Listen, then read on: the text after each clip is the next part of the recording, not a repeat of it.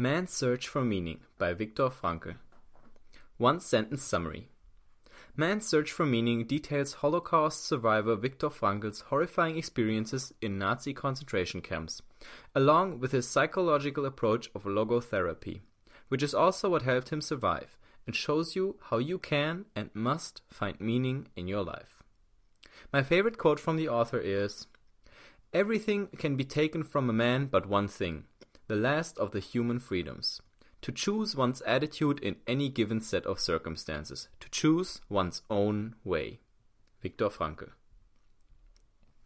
I don't think any combination of words can paint a picture gruesome enough to describe what existing, note the difference to living, inside a Nazi concentration camp must have been like.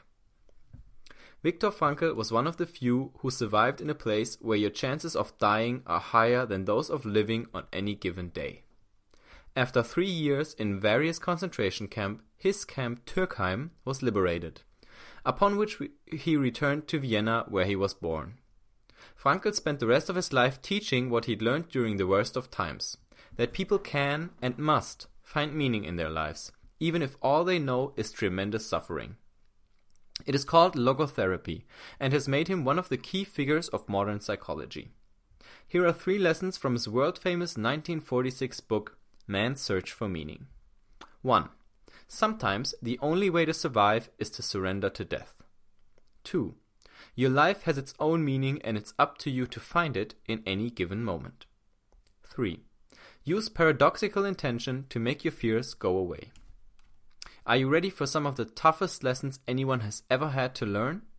Let's show Viktor Frankl some respect by learning from him. Man's Search for Meaning.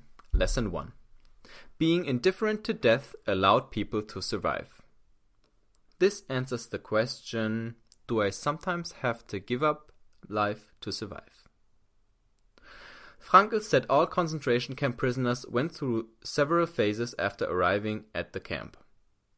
This one is what made him and some of his surviving peers different from those who perished, and it's quite paradoxical.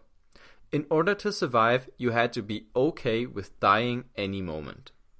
This sort of indifference to death, the perspective of merely existing, not living, allowed prisoners to shield their minds from the terrors around them and do what was necessary to survive. All of the things we take for granted today were severely limited in the concentration camps food, clothing, sleep, rest. By surrendering to the present and not spending one second thinking of the future, prisoners summoned the apathy they needed to, for example, grab a vital pair of shoes from a dead body or hide in a pile of manure to avoid being led to the gas chambers. Sometimes the only way to survive is to surrender to dying. Man's Search for Meaning, Lesson 2. Your life has its own meaning and it's up to you to find it in any given moment. This answers the question where can we find the meaning of life? If you ask any great chess player what the best move in chess is, they'll just stare at you with a puzzled face. There is no such thing. There is, however, a best move in any particular constellation of pieces on the board. Of course there's a best move in any game situation, but no general move beats all others.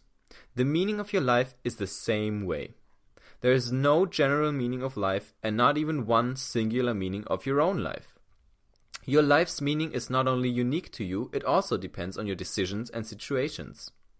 This is what logotherapy claims, and it flips the common misconception that you have to find your life's meaning first before you're able to live your best life upside down. Instead, how you act and how much responsibility you bring to the decisions you make determines how big your sense of meaning in life is. For example, Frankl found meaning when stumbling through the night, barefoot, across icy rocks and through big puddles, forced to work by the Nazi guards, simply by thinking of his wife, imagining her face up in the clouds and finding bliss in this moment of love. Man's Search for Meaning, Lesson 3. Try to force your fears to come true to make them go away. This answers the question how can I deal with my fears? Another thing logotherapy does is enable people by focusing on their internal state of mind instead of external factors, thus giving them a sense of control over their own life. For example, if you're afraid of sometimes stuttering in front of your friends, it might seem like your environment, for example your friends being there, is what's at fault. But by using something Frankl calls paradoxical intention, you can turn this around and take control. In reality, you only start stuttering because you're afraid you'll start stuttering. Paradoxical intention flips this around by getting you to try and force your fears to come true. In this example, you should do exactly what you're afraid of and try to stutter as much as possible when you're around your friends. You'll notice that as soon as you try to force it to happen, it won't work and eventually lose your fear of stuttering in front of your friends altogether. My personal takeaways from Man's Search for Meaning for 2017. the very first thing I'd like to point out about this book is how incredibly grateful I am to be living the life I'm living. It's uh, insane, it's absolutely unimaginable to me what living in a Nazi concentration camp must even feel like. It's it's not comprehensible. I can't I can't imagine it. No matter how much I read about it or documentaries or whatever you do, it's you can't imagine that. It's um, it's impossible. So that's the first thing. And uh, I don't know where you are. I don't know in what conditions you live. But my bet is that at least it's going to be better than what these people had to face in those camps and just taking a moment to appreciate that, to appreciate quote unquote how easy our life is and what kind of problems we're dealing with. Um, I think that's that's probably the biggest takeaway you can get from this man's story in the first place. The second thing I have is someone recently asked on Quora and, and requested that I answer this. Life is totally meaningless. We live, we die, so what's the point? I wrote a very, very short letter to this person, and I would like to read it to you because it builds on the premise from this book. Here we go. Hey dude, it's Life here, checking in. I'm sorry. You and I must have had a misunderstanding. I should really update these class descriptions. The stuff you've done so far, it's nice and all, but it's not really what I wanted you to do. And about those questions you have, well, mm, I don't quite know how to say it, but mm, um, technically, it's not your job to ask them. In fact, I'm asking you. What's the point? That is my question to you, and I'd like you to answer it.